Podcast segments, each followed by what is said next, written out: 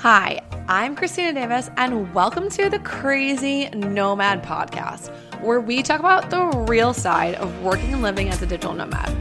On this podcast, you will hear real insights and stories from actual digital nomads sharing what life is really like abroad, how they got here, what they do, and also all the funny, absolutely crazy, difficult, and ridiculous stories of those living outside of the normal 9-to-5. So get ready to be inspired, laugh with us, and learn from all of these crazy nomads. All right, guys, welcome back to another episode of the Crazy Nomad Podcast. Today, I have an amazing guest on, Siobhan. She has an online coaching fitness business that I can't wait to hear more about and to hear more about her story, how she kind of got started. I met her in Bali, so she's been there for a couple of years and just living that amazing digital nomad life. So Siobhan, thank you so much for coming on. Thanks for having me. Excited to share. I can't wait. So dive right in. Tell us your story. What brought you to having this online business? What brought you to Bali? And yeah, give us it all. Okay. Where do I begin? Well, I used to work in the corporate world. I studied maths in university. Really thought I just didn't know any other way of living. Like I was, told I was smart when I was younger. So I just thought that meant going to have a really good corporate job. I'm going to be rich and have a nice car and house and all that. I didn't know anything else. And then I was kind of a bit confused because I did a little bit of traveling after university, like worked in Portugal, selling boat trips for my auntie's business. And even my auntie, I was like, why? How are you happy when, you don't have a real job? It was so confusing to me. I was like, when are you going to go back to Ireland and get a real job? I just thought that was the only way. And, she had a lot of influence in my life. She was like, look around, live a great life. I'm happy. And I was like, but you're not rich. I honestly just didn't, I needed my eyes opened. Yeah. But then I went and got my corporate job after college, and I was, working in software for pension administration. It was very exciting. But I suppose I was about 25, and I was making what I thought was good money at the time. And my job was fine. I just was sitting there. I was 25 and, retired. I was like, this can't be it for the next 40 years until I retire. Yeah. And the company I was working in was quite small, so there wasn't really room for progression. So I was like, no, I need to join a big corporation that I can build my way up. So I actually left and ended up doing recruitment because I thought it would be a bit more social. I thought I'd enjoy it a bit more. Turns out I'm terrible at sales, and it's just a sales job.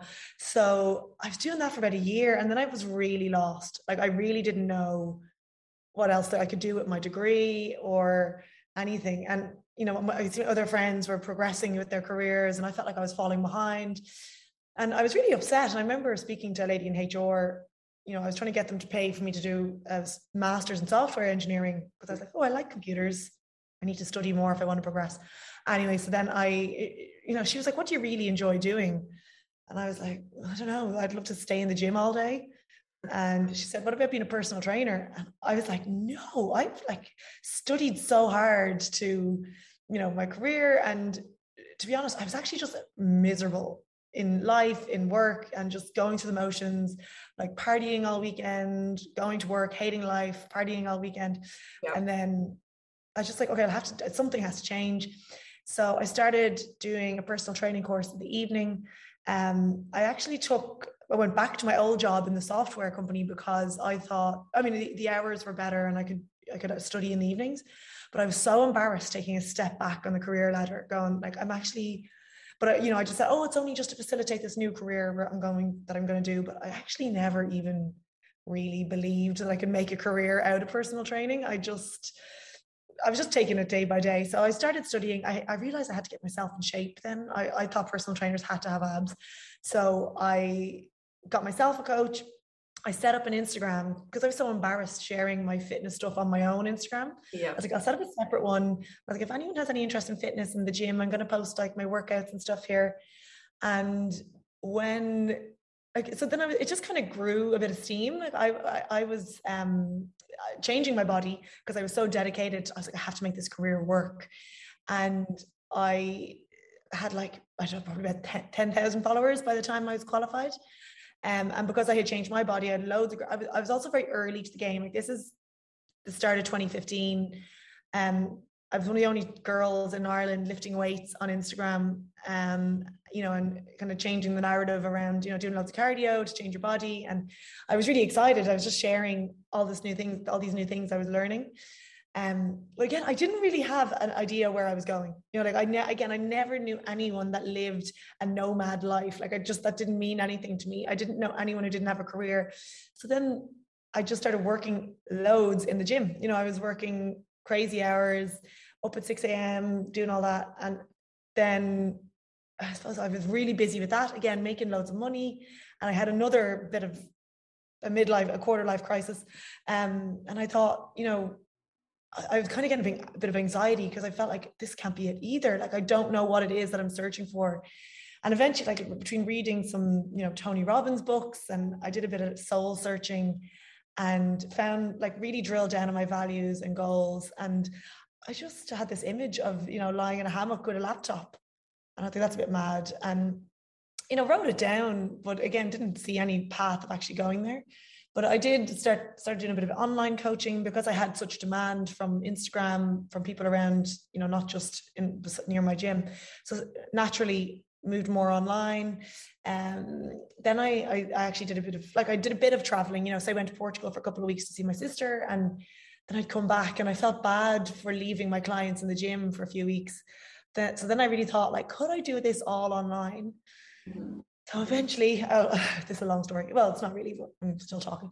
But I eventually started, like, moving all my systems online, you know, started being really, you know, reading a lot, looking at different people, other people's businesses, got a business coach, and realized, you know, like, I was working too much. I didn't have any free time. So then I reduced what I was doing in the gym so that I could spend more time building the online business. And yeah, eventually I decided to leave the gym altogether. I was fully online, but I was still living in Dublin. Mm-hmm. And then I went to Thailand for the first time for a month, and it just changed my perspective on life. And I came home back to the apartment that I was renting, and I was like, you know, I want to go back to Thailand. So, like, spent more money on flights, went for another couple of weeks, came back. I think I just kept coming home and then just going back to Thailand. And eventually I was like, what am I doing with this 2-bed apartment with all this stuff that I haven't needed while I've been traveling? You know, I was used to then just having my shorts and flip-flops and bikinis. And so again, it was a real natural progression. Like, I wasn't really looking at anyone else doing it. I was like, I could actually save money if I got rid of this apartment and just stayed in Thailand for a few weeks. And that's how it happened. Like, I was just after my 30th birthday, I moved out of my apartment, like, moved into a suitcase and got a one-way flight to Thailand. And I actually ended up staying only a week that time because I had friends gone to Bali, and I was like, oh, I loved Thailand, so I didn't really want to go. But the first day I landed in Bali, I was like, this is a lifestyle I was looking for. Yeah. And that was I think it was October 2018. And since then, I've just kind of been spending a lot of time in Bali, you know, having the flexibility to go, you know, spend the summer in Europe. Like, I don't live anywhere technically. I've rented this villa for a year, so I suppose it is a bit of a home, but, you know, I've just been living that lifestyle of going, you know, flights to yeah, and working completely online. So that's my story, I think. That's it all. No, I love it. And I think that it is so great seeing the natural progression you had, because people have such varying ways they get into this lifestyle. Either it is like a natural progression where they're like, okay, like, I think I could do this, or I want to switch things or change it up and I want to, you know, be a bit more free. Or people go, I dove like head first in. I literally quit everything, packed up a bag. I was like, I'm going to Asia and I have no idea why. And I have no idea what I'm going to do.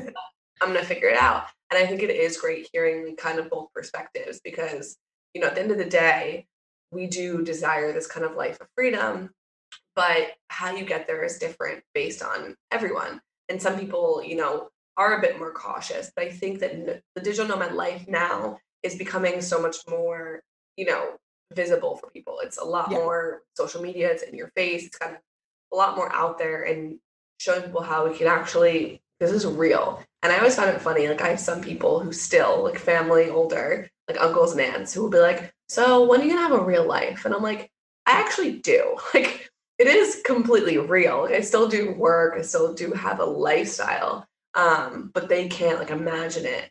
So in terms of like Bali, why do you think Bali and the lifestyle like pulled you in so much to kind of spend so much time there? Yeah. So I think when I came here, I didn't realize how much I craved routine. Like I do, as much as I love traveling, I love routine as well. And it's always a constant battle with myself, you know, yeah, I want to go travel the world, but also I just want to wake up every day and do the same thing because of what I know what makes me feel good. And what makes me feel good is, you know, good food, good coffee, good weather, good people, good training. And like Bali just ticked all those boxes. So yeah, I found a gym that I liked. I couldn't believe how good the coffee was. I loved the Australian and the Western influences in the food here. I mean, I love Thai food and I love that you can travel around and get all the good stuff. But I loved then, you know, like that there was a lot of like health focused cafes and then obviously local food as well. But I suppose I eat a lot more Westernized here than I did in Thailand. And then people, yeah, like, so I was going to the gym and I was meeting so many people who were living differently, where I really thought, you know, I was a weirdo. I was when I quit my job and did all this, like I thought I was crazy, and you know, my friends thought I was crazy, my family thought I was crazy, and then you meet all these people who are doing such different things and have so many different paths to life. Everyone's different ages, different.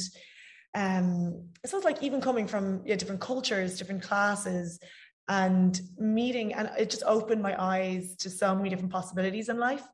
And then even like business wise, you see people, like it's great for sharing ideas. You get inspired by people.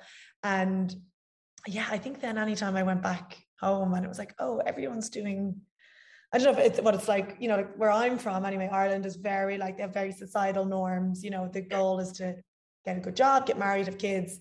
You know, hopefully it is changing now, I think, as, you know, the internet has opened up possibilities.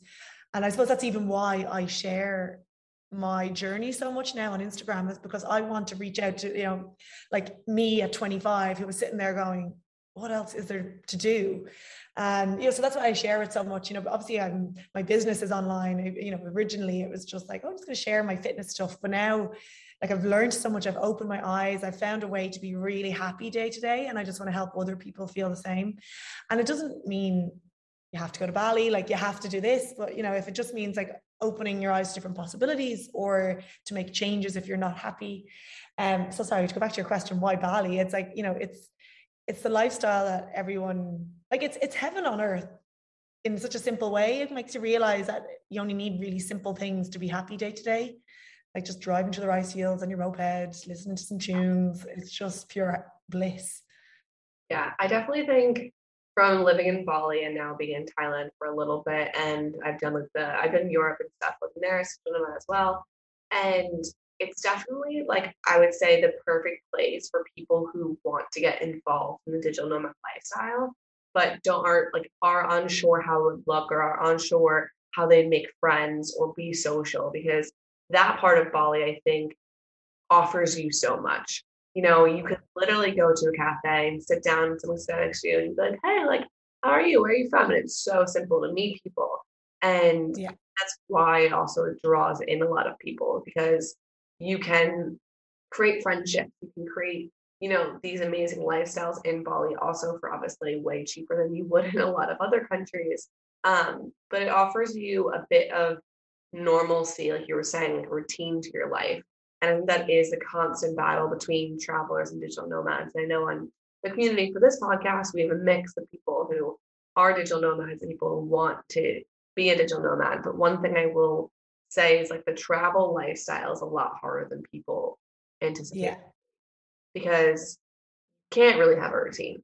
You could try your best, but it's really difficult. Whereas when you're living in somewhere like Bali, you're easily able to, you know, get up and go to the gym, go do work, go do your food shopping, go home, you know, go watch some of your friends, and kind of create that more, you know, routine-based life in a place that obviously is gorgeous. Yeah. And I think that's a great thing that Bali offers. And so with Bali for you, because I know a lot of people who, you know, are looking at Bali are very curious about like the workout scene in Bali, the gyms and stuff, I think are probably some of the best you're going to get out there when you're traveling. Also quite expensive, I have to say. One thing about Bali gyms that I hate. Yeah. So in your experience, what has been your time working in different gyms for people, who haven't been there? And so I originally came and started doing CrossFit. So I in Thailand, I had done a bit of Muay Thai, and I was just like, I did maybe once or twice a week just to do some cardio. And I had focused after, because I had done bodybuilding, and then I was trying to get away from body image, all that, and then started doing CrossFit while in Thailand. So when I first came here and I came to CrossFit Wanderlust, it was well known as, one of the best CrossFit gyms in the world, because obviously a lot of people travel and, they're tagging it. And so when I went there, I loved the vibe. And I think what the big thing that I found different to, say, a CrossFit gym in Ireland was that they had tables and a cafe. So when people finished training, it wasn't okay, bye, see you tomorrow. They were sitting down and having a coconut and chatting about the workout and making plans. And, the gym always made sure to do I think they did monthly socials. So you go drinking together, and that's how you're building a community. And then at the same time, just across the road was Bali MMA. So I said, I'll start doing some Muay Thai in there, and loved it. So I was trying to balance both. And it's the same kind of vibe there. It's people who are on holidays, a lot of people, obviously they're both places of people who take training really seriously. But what I loved is that, you'll train with people in the morning and then have beer on the beach in the evening, which that's what I found different to where I was in Thailand, where it was very much like a training street, it was people who were there to just train. So that's what I liked about Bali, was that balance of people are there, they want to train, but they're not just on a fitness retreat, they are there to live. Bali MMA, great Muay Thai. And then I started doing jiu-jitsu. And then the head coach from Bali MMA left and set up SOMA Fight Club. So I now do, I'm in all the gyms, I'm a bit of a gym slut. And so I do Muay Thai and SOMA, I do jiu-jitsu and Bali MMA. And honestly, one of my biggest struggles now leaving to go to Europe is, I keep using Europe with inverted commas, because it's actually quite American to say I'm going to Europe, because we're Ireland, but I'm actually going around to different countries. But my problem now is that I'm really going to miss the routine of training. I feel that kind of vibe where you can just drop in isn't the same in other countries. And even I have my community there, especially with jiu-jitsu. It's a really difficult sport to kind of randomly do in one day in one place. So I kind of have to really again look at my values and be no, I do want to travel as much as I love routine, and it'll always be there. I'm not an actual fighter, you don't need to train 365 days a year, and I'll just do my best over the summer to kind of keep fit, enjoy myself, but that'll always be there when I come back. But the gyms are so busy here. They are expensive, relative to everything else. I remember when I walked into Wanderlust, I was what? Especially compared to Thailand. I was what? But to be honest, I think it's worth it. The classes, the community you get. I know a lot of people who normally, say do a lot of hypertrophy training or bodybuilding. They end up doing classes because it's just more fun and more social. And then you end up, I ended up getting in better shape because I was going to the gym because I enjoyed it and not because I felt like I had to, or because I wanted to change my body. It's I don't want to miss jiu-jitsu today. So I end up not taking a rest day because I'm having fun, or you want to see your friends or something like that. So it's actually a great way to just naturally keep healthy. Yeah, no, I definitely agree. I think the gyms are great. And one thing you brought up, and I'd love to chat about, because I know you shared so much on social media, is what it was like going from the competition, the bodybuilding competition, to kind of the healthier lifestyle you live now. Because I know social media plays such a big role in terms of what we think our bodies need to look like, or the idea of how much we need to weigh, the number. And you share a lot on your social media, the contrast between when you were doing the competitions and now, and how much healthier you're feeling, and that whole ideal between the two. So I'd love to hear, what was it like doing all those competitions and then transitioning into how your lifestyle is now? Yeah, it was a huge factor in where I'm at now. People always ask, do I regret doing it? So it was 2017, I did bodybuilding, which was a bikini competition. So, basically getting as lean as possible to stand on stage and twirl around and show you off your hard work. And I always say I really enjoyed the process up to it. And it was because this is before I went traveling, I was, working as a personal trainer. I just needed a goal. So it seemed like the natural thing to do when you're trying to get in shape. It was like, oh, I'll just do bikini competition. Now, the majority of people I've seen do it so unhealthily and end up, long-term damage. And I actually wanted to show it could be done healthily. So I had a really good coach, cruised into the show. I got so lean, I was in a good starting point. I had no stress. I was a lot of muscle. So it actually was great. I was struggled, but it was actually the moment I stepped off stage is when the trouble started. That's when I started obviously having to gain weight back on, to be healthy. And my men, it messed up in my head so much. Only when I was looking back and reflecting on it, I was I was binge eating. I was a terrible body image, even though I actually was 15 kilos lighter than I am now. So 30 pounds. Yeah. But yet I wasn't happy. And it was because I got so much praise on social media for getting shredded. And that's how I think my following grew a lot again around that time, was because they saw this dramatic transformation. And as much as I was putting caveats, I suppose, on the transformation pictures, I was this isn't healthy. This is for a show. Don't copy what I'm doing. My coaching is different, blah, blah, blah. But then in the 6 months after that, I really battled with body image and everything. And honestly, I think traveling, people always ask me, because they feel the same after their show. They always ask, how did you fix yourself? And to be honest, I really think the biggest change in my mind was going to Thailand. It was meeting lots of new people that I'd never seen before when I was smaller, that just, were just meeting me for the first time. I was convinced to try CrossFit, and because I always thought I was really strong, but it turns out I wasn't fit at all. I looked fit, but I wasn't. So I started doing CrossFit, and I was hey, there's things I can't do. I want to get better at that. So I started training more for performance. And then because I was planning on doing another show, I thought I had to do another show to make myself disciplined. I really thought that was the only thing that would motivate me to stick to my calories. But I actually just took. It ended up, it was me actually giving up caring that made me get back in shape, because I was able to then listen to my hunger levels. I wasn't restricting myself. I was being more consistent. I was kind of letting myself have something have the pizza if I want, but then I'd actually stop when I was full, rather than this whole, got to eat it because I'm starting fresh tomorrow. And just kind of training, as I said, meeting new people, just moving my values, and always I journal a lot, practicing mindfulness, even just learning about psychology. I was able to identify all these things that I was, in my head, that were, negative thoughts or, irrational thoughts, saying I can't have this, I'm too fat. And it's when you write it down, you're that's absolutely not true. Yeah.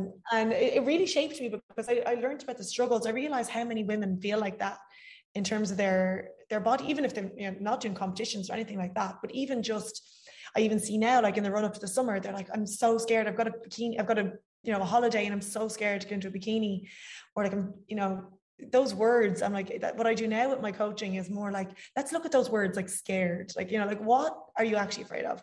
And that's what my whole coaching thing now is, when you remove that obsession around it, you actually do get in better shape, and you get happier about it. And that's the most important thing. And I think traveling as well really helps you see different body shapes and sizes all the time.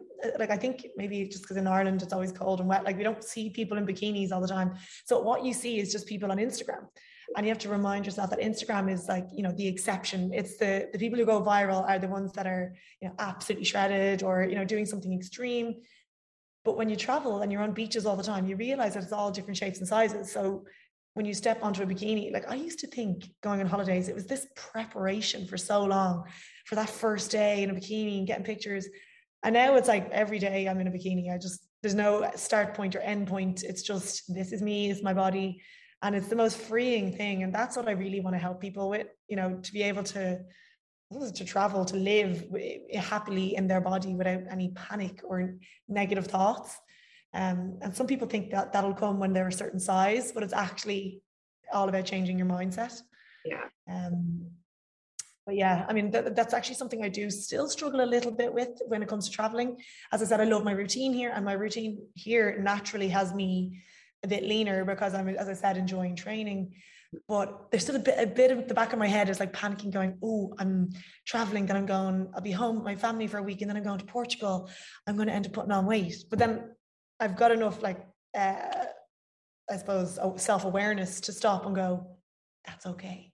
Like, yeah. Even if you are a bit heavier on Instagram, most people won't notice, or if they do notice, they don't care. You know, like, it's kind of just thinking rationally about it, and knowing, like, I just don't want to restrict my life anymore because of my body size. Yeah. And health. I definitely think that's something that a lot of people, especially women, struggle with. I mean, I've been there too, where you're scrolling on Instagram and there are these girls who are perfect. Essentially, they look perfect. They have these tiny little waists. You know, they're great in shape. They have no cellulite, no stretch marks. They, you know, they don't have the things that you might be dealing with on your body. And then, like you said, summer comes up, and you're like, all right, I'm going away for summer. I need to be in bikini. I've even thought about it. I'm going to Ibiza this summer, and I was like, all right, I know that people are going to be really skinny in these little bathing suits. Like, how am I going to compete? Almost, and it's a bad mindset to have. And I do think through Simon coaching, you're doing, helping to shift that mindset is definitely really important, because we can't live life based on what we kind of see online. And funny enough, I think that Bali does a lot of models. And I've seen people online and been like, oh my God, like, I can't even read, like, that person looks perfect. And I see them in person then somewhere in a cafe or a gym or whatnot. And not that they aren't perfect, they still have a beautiful body, but you see they do have curves, and they do have, you know, a different body shape than you necessarily thought. And it makes you realize, like, all the pictures also aren't usually 100% like real, because there are angles you can stand and there are ways you can move to make yourself. I feel like myself, like, some of the pictures I put up, I'm like, do I look like that or not? Thing is, I'm really kind of against filters for that, for my own self-confidence, because I would be terrified if I was putting everything up in a filter and then someone, again, terrified is probably a poor choice word, but, you know, like, I think for my own confidence, just putting myself out there as I am over the years, that taught me that to realize that, like, people actually like you the way you are, and not this. And I've been, like, even that you're saying that you see these people online who are tiny and shredded and no cellulite, like, I was like that for a while. And that's why, I enjoy that, because I can tell people, go, look, I was there and I wasn't that happy. So there's actually, it's not a body size. It's all about how you feel in yourself. And that's, it's not about aiming for perfection. It's around accepting the way you are. And I think I really have to deal with that in Bali, you know, because there are I think all the hottest people in the world just come here. And actually, I'm definitely like more girls than men, so, you know, they have to. It's an unfair advantage, but I do think, like, just having to, like, practice self-love, you know, like, and you know, yeah, obviously it would be great to be hotter, but you obviously can't control that. I mean, if you can't, you know, get my eyelashes done, but there's no point, like, staring at this gorgeous Russian model who has this tiny waist and big hips, and, you know, because realistically, she might not be happy. Like, I see the most stunning people in the world and they will not be seen on Instagram without a filter. And I'm like, they obviously aren't that confident. And I feel more sorry for them than jealous of them. You know, I'd rather be myself and be confident in what I look like than be even more stunning and not confident. Yeah. And yeah, that's what I try and encourage people not to use filters for their own sake and for others' sake. You know, I have some friends who are stunning and won't go online without a filter. And I'm like, okay, do you realize what message you're giving out to the young girls? Because, like, if they think that you won't be seen without a filter and you are naturally stunning, what does it say to other people that feel like they need to get a filter or they need to, I don't know, it's a funny one, but yeah, I think just being yourself and practicing self-acceptance and self-love, it's not easy, but I do it every day. I, like, write down one thing I like about myself in my journal. Yeah. It's like hard. It's a good practice though. And also, some people are just built differently. Like, I swear, Russians are built to be, like, very skinny and have a smaller build to their body, and some people, like, are just built a little bit bigger. I have hips. Like, I could work out and not eat for 15 days. My hips aren't going to go anywhere. That's my bones. That's, like, the core of my body. So it's like, I mean, I would think Irish, like, even like the Celtic skin, like, it's just not as, you know, typically attractive as even English. It's mad. Like, even English, you can tell the difference between Irish and English, even though it's, like, such a similar. But, you know, we're good fun. That's what we have here. It's like, we can't be good looking and go crack. Like, we take over the world. So definitely. And one thing I love that you also share a lot on your social media is the fact that you could go to the gym and you could work out and you could be super healthy, but you doesn't mean you have to give up being social. Doesn't mean you have to give up that part of your life. And I think that's a battle that some people feel like, all right, I'm on this like diet plan. I'm going to have a fitness and health life. So I can't have a beer somewhere. I can't, go out and enjoy myself. And I love that you kind of share the fact that you can do both. Yeah. Yeah. I'm a big fan of that because I did restrict for so many years, I really enjoyed the feeling of accomplishment and getting leaner because I was being so disciplined. So I know that feeling. I saw it on Time Hop where I was like, people won't understand your discipline and, realistically, I'm like, they're probably just asking like, why are you so boring? Because what I love to show is that you can have everything in moderation, including drinks. And of course, like fat loss, I would say fat loss and health are not the same thing. So like you can lose weight if you just dance all weekend, only drink tequila and then are too hungover to eat on Sunday, right? But like a lot healthier would obviously be no alcohol, eating your avocado on toast, relaxing. So, the calorie deficit doesn't always mean health. So it's trying to find that balance of like making choices mostly based for your health, but also for your mental health, your happiness as well. So it might be, I try and share like, yeah, I'll have drinks, but I might not have pints of beer, or I might have margaritas or something, just to change some small changes. And just little things like keeping active, even if I'm hungover, I'm like, I just get up and out of bed and just move, because overall that will keep you in a calorie deficit for the week, which really is the key to fat loss, but also you're happier then. Like if you stayed at home and did nothing, and that's when you become even more obsessed with your body, because it's like, oh, look at all these things I'm sacrificing so that I have abs. So your abs are even more important to you. And then if you do lose them, or if you do crack and have a pizza, then, oh my God, my abs are gone. I've lost like what will people think of me.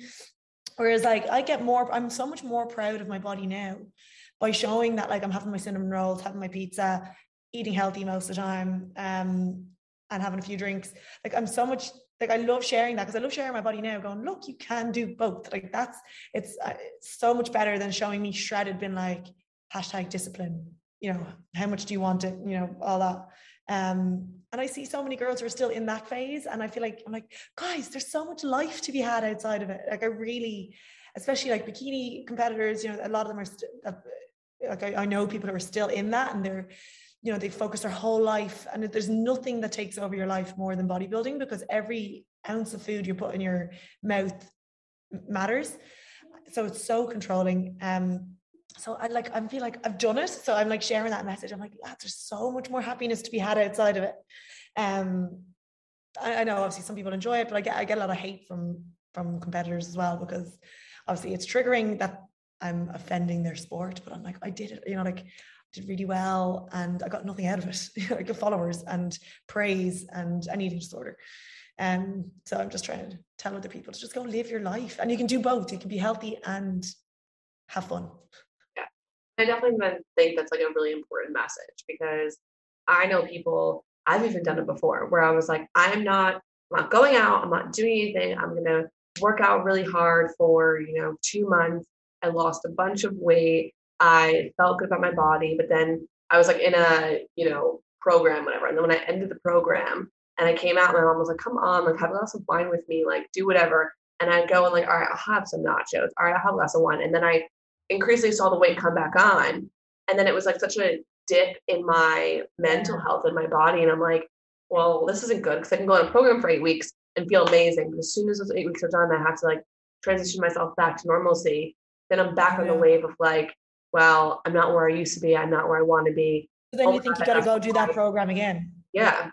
That's the problem. I'm so against those kind of programs, because they're like so restrictive, and yeah, they'll get your body that you think you want, but obviously you've learned nothing, like you haven't learned how to incorporate, the glass of wine with your mom or the nachos when you want. And so when you do have them, you don't know how to control yourself around them, because you don't know balance. It's either on or off.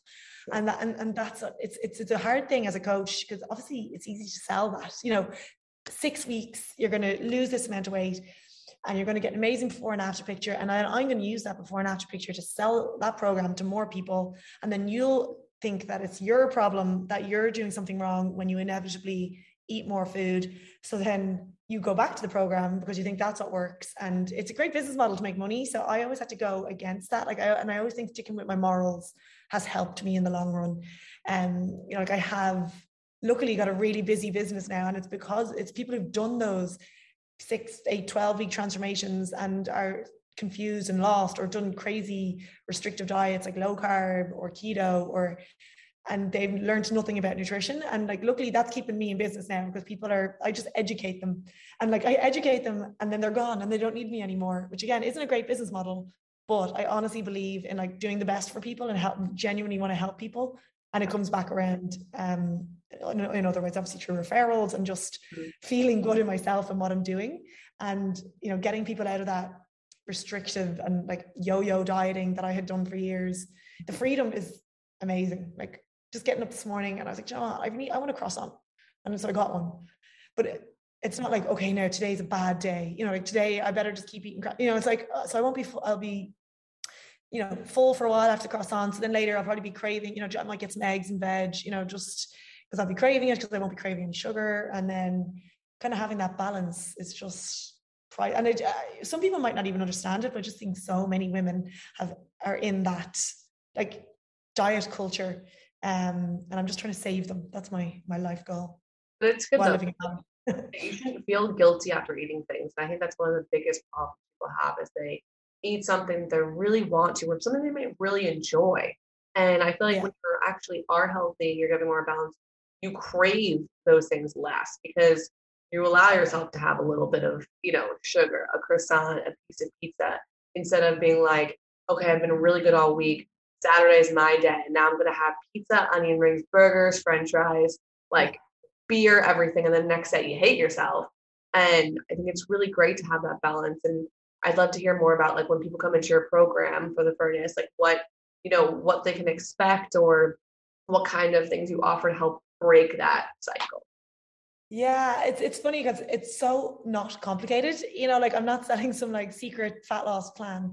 But what happens is they sign up. It's a 12-week program, and there's videos on nutrition and videos on mindset, because I realized, and training plans as well, which are mostly based around the gym, but at the same time, it's not that strict. I'm if you enjoy your Zumba classes and you'll keep them up, it's more important something that you'll do consistently rather than, going to the gym and doing some sort of fat loss workout. And I'm using inverted commas there again. Anyway, but the thing is with the mindset is it's helping people slow down. So a lot of people who sign up to the program are the people who think, I want to lose this amount of weight in 12 weeks. And, we kind of get them to write down their values, write down their goals, and it becomes a lot easier to make decisions.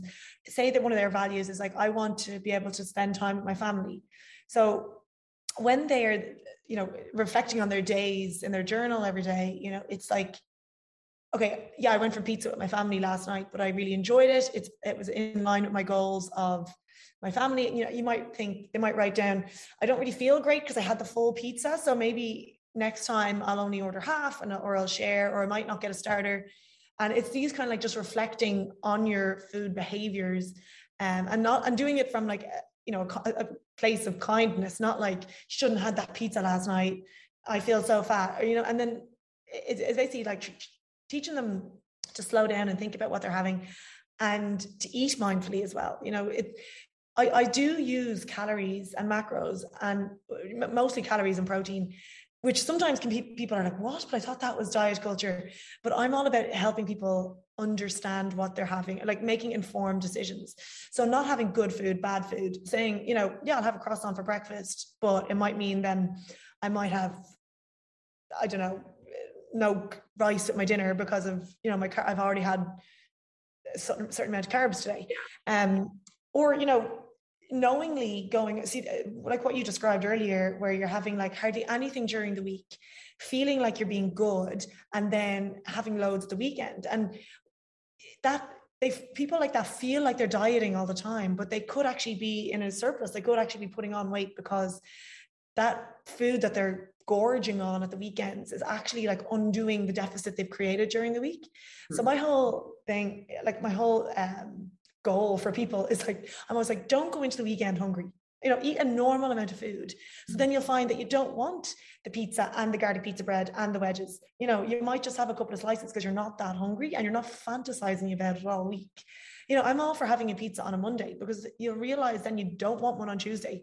You know, like you just give yourself that freedom and learn. I think looking at the numbers is really helpful because, again, people are always so surprised of how many calories I have them on. But I'm like, that's actually how much a normal human is supposed to eat. And you're comparing it to either a diet plan that you couldn't keep up in the past, or, you know, something, or one that you're not actually keeping up. Like, say you might be thinking, oh, I eat 1,200 calories, but you're not counting the 3,000 you're having on a Saturday. So that you're actually having, say, when you average it out, like 1,800 calories. So it's, I like people looking at the numbers, but with the idea of moving away from it in the long run to be able to eat while listening to hunger levels. But the problem is the majority of women are so damaged by diet culture, what they can have, what they can't have, that it's actually, it takes those 12 weeks to kind of change their mindset. And like the people who do so well on it are the people who really are kind to themselves and journal every day and think mindfully. It's funny, they don't get the crazy fat loss they wanted, but they understand their body. And it's like a year later, they're not in a panic. They know what they're doing. Then they've got the long-term fat loss that they can keep up while living their life. Like, I'm all about enjoying, like, life is short. Don't spend it in restriction. Like, I always think now, if I died now, I'm like, at least I know I went out living my best life. You know, imagine you're on 1,200 calories because you're trying to see abs and you said no to the pizza with your family. You know, I always just try and reflect on it like that. And when you're consistent, that's when you can actually, like, I do think your body can tell you when it's hungry or not, but we are so conditioned with all these numbers, and you just need to, like, actually listen to your body, and you can find a healthy set point for you and your environment. Yeah. I also think it's really important because for travelers or digital nomads, like, if you're not, you know, settling down in Bali for 3 or 4 years where you can kind of, like, understand things, maybe you are, like, for instance, for me, I'm in Thailand for 6 weeks and then off to Europe for the summer and then going to the States, like, bouncing around so much. You have so many different cultures of food that it's so nice to be able to understand, like, what you're actually eating, so you can A, enjoy these cultures and this food, and B, not panic when, you know, it's hard for you to go food shopping and cook things and do whatever in, you know, the space you're staying. So you can kind of never cook. It's good, and it's good to know, because I think obviously in Bali you've got for food so much. The cooking is there, whereas if, like, you're in Europe or somewhere, you might be cooking a little bit more. But you might want to, if you're in Italy, you might want to go out for that amazing pasta. That makes me so sad. I've never been to Italy, and I honestly think it was because I was always so afraid of, like, eating too much pizza and pasta. So, like, this summer I'm going to Italy. But that was actually something I really noticed when I got to Thailand, because before that it was all about, you know, protein bars, you know, indulgent cheat meals and all this. And I got to Thailand and I was like, how am I going to do this if I can't cook? Because I used to be, like, so restrictive with my food and then have, you know, a blowout. And then I went to Thailand and I was like, oh, if I actually eat, you know, I kind of roughly even estimating calories in my head. And I was like, oh, like a chicken cashew nut is, like, you know, full of vegetables, protein, you know, obviously some oils. But, like, I was like, maybe if I just eat half the rice. And I realized that I could eat out for all my meals. You know, and just roughly, like, I always think, like, if you had 3 meals a day that are 600 or 700 calories, that's only 2,000 calories. And I think, and then I noticed in Thailand that you weren't bombarded with, I suppose, like, chocolate everywhere, or, like, I don't know, cheat meals. And I hate that word. You know, it was more like just eat. And one of the biggest things I bring into my coaching is eat like an adult. You know, not restricting yourself, not doing crazy fasts, not, like, just eat 3 meals a day. Like, if you want to have chocolate, like, just have a chocolate bar, but it doesn't mean you have to get, like, the giant chocolate bar and the 6-pack of crisps. It's like, if you want to have a pack of crisps, have them. And, you know, I always think eat like an adult. And it may, then, like, with your meals as well, don't be having just chicken and salad. You know, like, have a solid meal, have some potatoes, have some rice. You know, have your vegetables, you know, and it's such a simple phrase, but I try and bring it into my clients at the start, and it just makes such a difference. You know, it's like, would an adult, it's funny what it depends on your definition of an adult, but, you know, it just means sensibly, like, if I think sometimes I'm like, my mom wouldn't have had, you know, carbs for breakfast back in the day, but, you know, it's like, you know, would you have a food replacement shake as a meal. I was like, no, like just eat normal, like eat. And again, it just gives you, it kind of lets you tap into hunger levels. So many people think they're like addicted to sugar or have like crazy cravings. I'm like, no, you're just hungry. Just have a solid meal. Or they're like, I'm such a snacker. I'm like, yeah, because you're having tiny meals. I'm like, have 3 solid meals, especially while traveling. You know, you got to eat when you can. And it's very hard to like diet. So I would say just try and get a solid breakfast in. If you can't get a lunch, you know, get your dinner, you know, and you're moving a lot as well when you're actually traveling, you know, when you're exploring. And again, I think it's just don't restrict your travels because of the size of your body. Because some people go to Thailand, like, I'm so afraid to go into a bikini. I'm like, I don't want to go to the waterfall. I'm like, go. What's going to happen? You know, people are probably going to see you and think you look amazing, like no matter what size you are. And it's, but it's more, it is what about you think yourself. And like, that's where the hard work comes in, is like practicing self-love and self-acceptance. Yeah, no, definitely. And I've definitely loved hearing about all of your, you know, your journey and your business, how you kind of help people, whether you're travelers or not, anyone to kind of, you know, have a more healthy lifestyle. So when I end my podcast, I always ask people, what is the best piece of advice that you've ever received or you would love to share with people that you think is just something you stuck to? Ooh, so many. I think it's actually something that Gary Vee said once. It was like, you know, someone asked him like, what's 3 motivational words? He just said, you're going to die. Yeah. 3 words. Yeah. You're going to die. Do something about it. And that reflection on reflecting on mortality has really helped me make decisions. Like, again, whenever I go home, or even now thinking about going back home, and I'm like, I need to stay in a nice apartment and like rent a nice car so people think I'm successful. And I'm like, no, you don't. Like, stay with your parents, use that money to travel somewhere else, you know, do things because what you actually want to do. And it's helped me. Yeah. I always say, like, if you had 6 months to live, how would you live? Mm-hmm. If you say one day, it makes you do really wild things. So if you say 6 months, you know, it kind of makes you think of your health and happiness and, you know, maybe thinking a little bit rationally. You're going to die. It's so true. And I love that, because I always say to people, when they're too scared of like doing something because they're afraid of what someone else is going to say, I'm like, at the end of the day, you're going to die with your life. So like what they do and what they think actually doesn't matter, because you're the one who has to live it. So if you're going to die then day with it, make sure you're happy in doing what you're doing, and make sure you're happy living the life you are. So I definitely love that. Think about your deathbed, you know, like when, if you're lucky enough to be an old woman on your deathbed, you know, are you going to be like, oh, I'm so glad I didn't go to that dinner because I had abs the next day? You know, like, no, you're going to be like, why didn't you do that? So if you are lucky enough, like, you just don't know when it's going to end. Like, you know, it's, you got to live. It is so true. Like, you're going to die. Yeah. Well, thank you so much for coming on. It's been so amazing. I think it's really, you know, important stuff for people to understand from your story and how you were able to kind of create this life online and live your life, as well as like how to live a healthy life, you know, being a traveler or even not a traveler, just understanding that life is meant to be lived, not, you know, by a count or a weight number and stuff like that. So thank you so much for coming on. Really enjoyed that. Thank you so much. Of course. Everyone, keep listening. We have more episodes coming, and see you guys. If you are a current or aspiring digital nomad looking to connect or even learn more about this lifestyle and how to build your own dream, follow me on Instagram and send me a DM with Crazy Nomad so I know you come from this beautiful community on the podcast, or click the link below and book a free strategy session with me to discover how we can turn your passion project or skills into an online business.